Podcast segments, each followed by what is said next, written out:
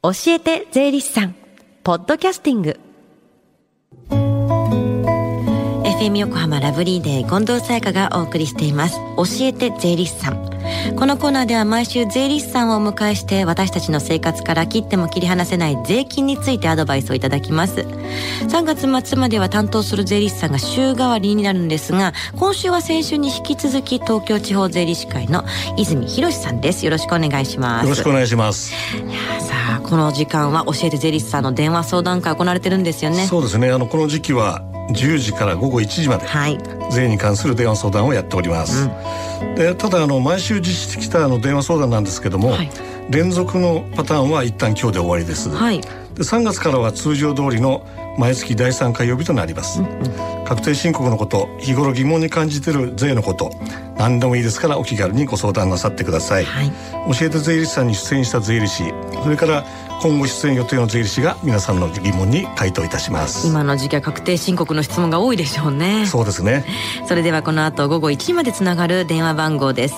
045-315-3513 045-315-3513です。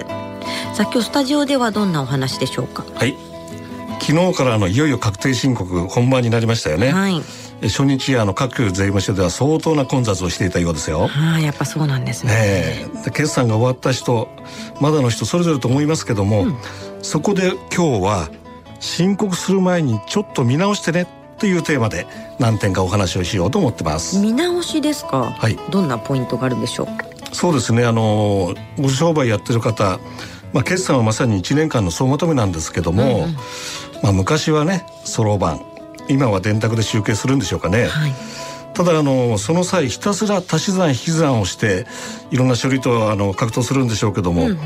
まあそれはそれであのもちろん大事なことなんですけども、はい、最後の詰めにちょっと割り算の大切さについてお話をしていこうかなと思います。足し算のイメージがやっぱり強いですけど割り算が入ってくるんですね。そうなんですね。教えてください。はい。まあ、ご商売やってる方というのはね常にあのいくら儲かるかっていうことを頭に置いてあのご商売されてると思います、うんうん、まあ、効率よくね利益が出ればいいわけですから、うんはい、でまあそこのところでねあの儲けの割合そういったところにあのヒントがあるものですから、うんうん、それについてのどういった検討するのかということを述べていきたいと思います。まあ、利益がいくら出たかっていうのは本当に必要だと思うんですけど、重要だと思うんですけど、何を割り算して検討するんですか？そうですね。決算書の帳面見ると、はい、一番最初に収入があって、うんうん、いろいろかかるあの必要経費何々費何々費って出てきますよね、はい、それでね一言で言うとその各経費科目と収入金額の比率どうなってんのっていうところにまず着目です。うんうんうん、でこれをねあのやった時に、はい、ただその年だけやるんじゃなくて、うん。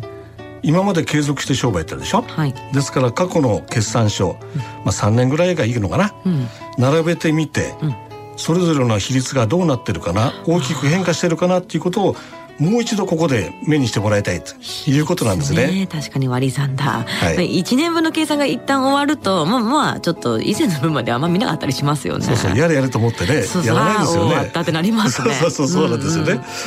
うんうん、でもね、あのー、税務の現場ではね。うんこれ割り算っていうのは当たり前なんです、はい、いわゆるそのこのお店はいくら儲けてるのかな粗利がどれぐらいあるのかなっていうことにやっぱり着目するっていう現場の状況があるということをまず知っていただきたいということですね。うんうん、でまああの今たまたまちょっと言いましたけども大事なのはやっぱり売上と仕入れの割合、うんうん、いわゆる商品を仕入れてきて売りますよ。お客さん買いに来ますよ。値付けから言って何割儲かってんの、うん、いうような話がまず一番最初に来ますよね。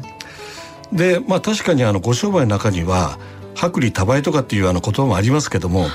決してそれじゃだけじゃなかなか生活大変なんで、うん、やはり一応のその儲けの率っていうかな、はい、いうことを頭に入れて値付けしてると思うんですよね。うんうんうん、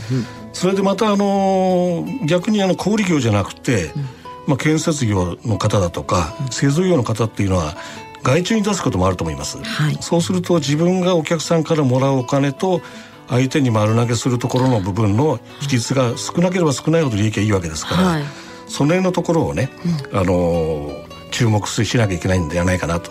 で逆にあの経費の方はしっかり見てるんだけど、うんうん、ついついそれに対応する売り上げを落とすなんてこともこれバカみたいな話なんだけど、うん、結構ねありがちなもんですから、うん、そこのところのヒントにもなるんじゃないでしょうか。くまなくチェックしなきゃいけないところですよね。そうですね、はい、まあ、何年か比較することで正確正確さの確認がしやすくもなるんでしょうね。そうですね。やっぱり前年対比って一言で言いますけど、うん、その辺のところが大事なポイントなのかなと思いますよね、はい、またあのその中で、あの前にも私ちょっとこちらで申し上げましたけども、はいまあ、生活費の部分はねこれ経費にならないので、はい、まあ、修正してもらってると思いますけども、うん、まあ、ついついあの本年に限っては率を戻してなかったりとかっていうことがないとは言えませんので、はいはい、まあ、その辺のところのチェックにもなるのかなと。まあ、特にあの水道光熱費なんかの場合は前にも言いましたけどもただあの事業によってはね、うん、電力があの強電力の部分で独立したあのメーターつけてるような人は、うん、それはあの全部事業でいいわけですから、はい、その辺のところの整理も改めてやってみると正確性が増すんじゃないでしょうか。うん正しい申告のためにはまあ一手間ちゃんとかけた方がいいよってことですよね。おっしゃる通りですね。はい、はい、改めて申し上げますけども、やはりこういったポイント、税務署の方でもあの着目してるよということをまずやっぱり念頭に置いていただいて。はいであのいろんな特殊事情がね、商売やってると必ず出てくると思いますので、はい、何かあった何がどう変わったのかということを、うん、その時その時に正確にメモを取っておく、はい、っていうこと、うんうん、またあの税務署へ提出する決算書には、はい、あの広げていただくと右欄の方に特殊事情書く欄がありますので、はい、そういったところを決してあの言い訳じゃないんだけども、うんうん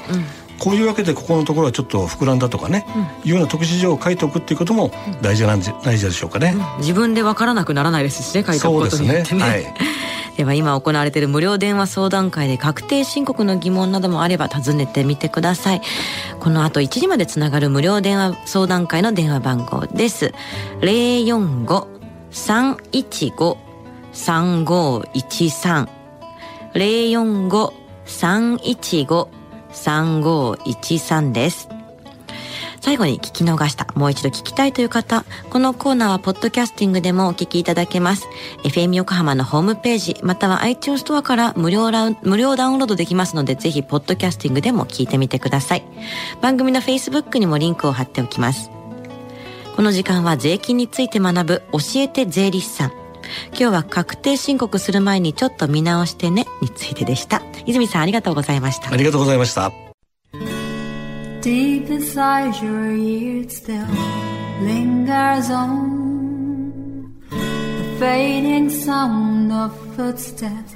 So clear to hear Whenever I find you with Empty beer bottles in your hand I see someone four years old staring back at me. Once you told me you don't know who you are. There are pieces of you lost somewhere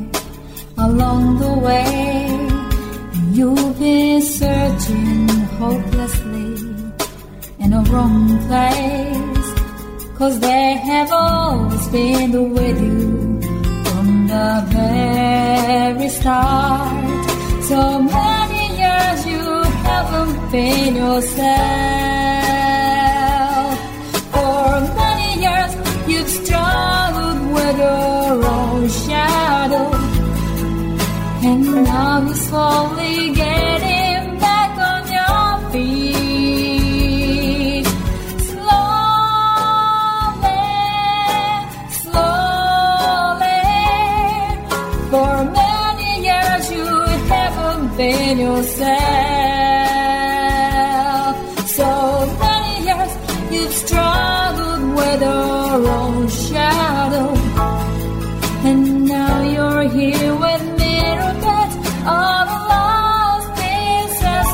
another